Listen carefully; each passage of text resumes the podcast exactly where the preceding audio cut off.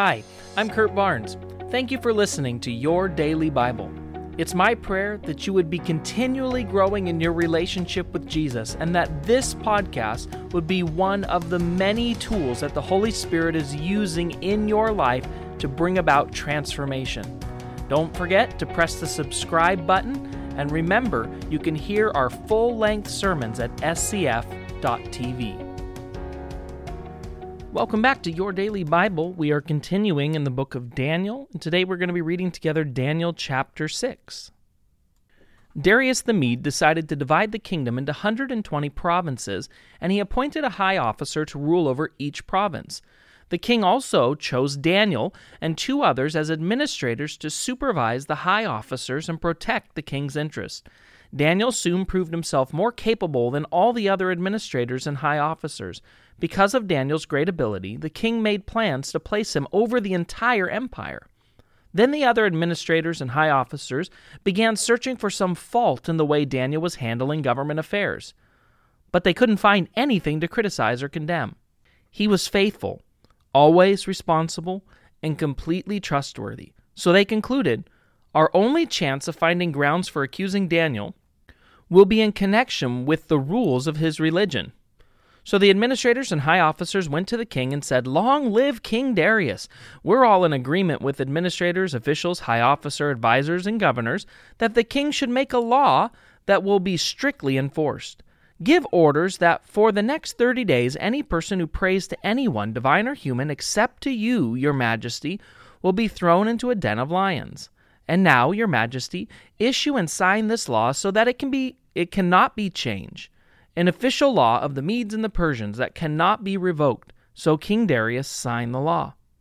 But when Daniel learned that the law had been signed, he went home and knelt down as usual in his upstairs room with his windows open towards Jerusalem. He prayed 3 times a day, just as he had always done, giving thanks to his God. Then the officials went together to Daniel's house and found him praying and asking for God's help. So they went straight to the king and reminded him about his law. "Did you not sign a law that for the next 30 days any person who prays to anyone, divine or human, except to you, your majesty, will be thrown into a den of lions?" "Yes," the king replied. "That decision stands. It's an official law of the Medes and the Persians that cannot be revoked." Then they told the king, "That man Daniel, one of the captives from Judah, is ignoring you and your law. He still prays to his God 3 times a day." Hearing this, the king was deeply troubled, and he tried to think of a way to save Daniel. He spent the rest of the day looking for a way to get Daniel out of this predicament. In the evening, the men came together to the king and said, "Your Majesty, you know that according to the law of the Medes and the Persians, no law that the king signs can be changed." So at last the king gave orders for Daniel to be arrested and thrown into a den of lions. The king said to them, "May your God, whom you serve so faithfully, rescue you." A stone was brought and placed over the mouth of the den. The king sealed the stone with his own royal seal and the seals of the nobles, so that no one could rescue Daniel. Then the king returned to his palace and spent the night fasting. He refused his usual entertainment and couldn't sleep at all that night. Very early the next morning, the king got up and hurried to the lion's den. When he got there, he called out in anguish, "Daniel, servant of the living God, was your God, whom you serve so faithfully, able to rescue from the lions?" Daniel answered, "Long live the king! My God sent his angels to shut the lions' mouths so that they would not hurt me, for I have been found innocent in his sight, and I have not wronged you, your majesty." The king was overjoyed and ordered that Daniel be lifted from the den. Not a scratch was found on him, for he had trusted in his God. Then the king gave orders to arrest the men who had maliciously accused Daniel. He had them thrown in the lion's den, along with their wives and children. The lions leaped on them and tore them apart before they even hit the floor of the den. Then King Darius sent this message to the people of every race and nation and language throughout the world. "Peace and prosperity to you.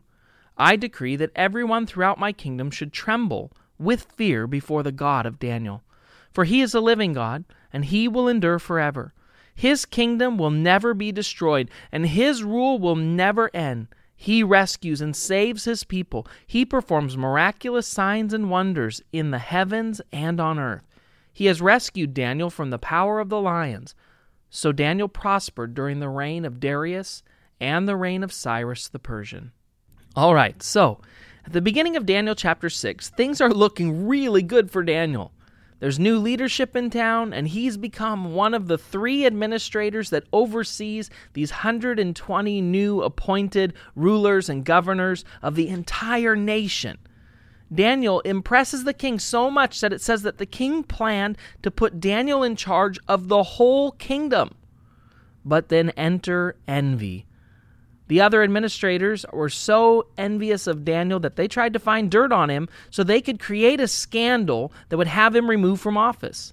They were relentless in their pursuit of dirt, but guess what? They couldn't find anything on Daniel, so they knew their only chance was to try to use his devotion to his God against him. So they convinced the king to make this new rule that Daniel couldn't pray to his God, and they knew they had him trapped. Daniel was so renowned in his time for his faith that they knew even with the threat of death, he would never go against his God. And so things go from really good for Daniel to really bad, really fast. Not only is Daniel persecuted for praying to God, he's literally thrown into a pit full of hungry lions with no way to escape. Maybe you've had a situation like this where things seem to be going along great, and then all of a sudden, trouble came. A rumor was started that threatened your integrity, or your boss called you into his office and told you layoffs are coming. We may not actually be thrown into a real lion's den, but there's some real lions in our life that can be pretty ferocious. But God closed the mouths of those ferocious lions.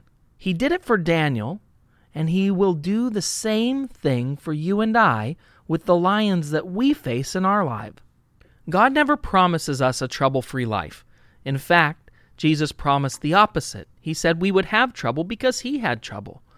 But he promised, no matter what, he would be with us through it all. See, Daniel knew and experienced this firsthand. And Daniel continued trusting God no matter what the circumstance, no matter what the situation, because he knew God would always be with him. In Daniel chapter 6, verse 23, it says this, "And when Daniel was lifted from the den, no wound was found on him, because he had trusted God." No matter what lions you are facing in your life right now, don't give up.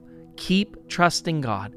Keep praying and praising God in the midst of your circumstances, believing that he can deliver us from anything and everything. Let's pray. Jesus, thank you that you are with us and that you are so much bigger, so much stronger than any adversity and any lion that we're facing.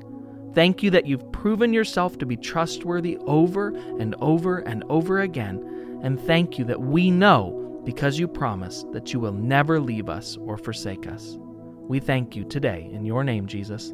Amen.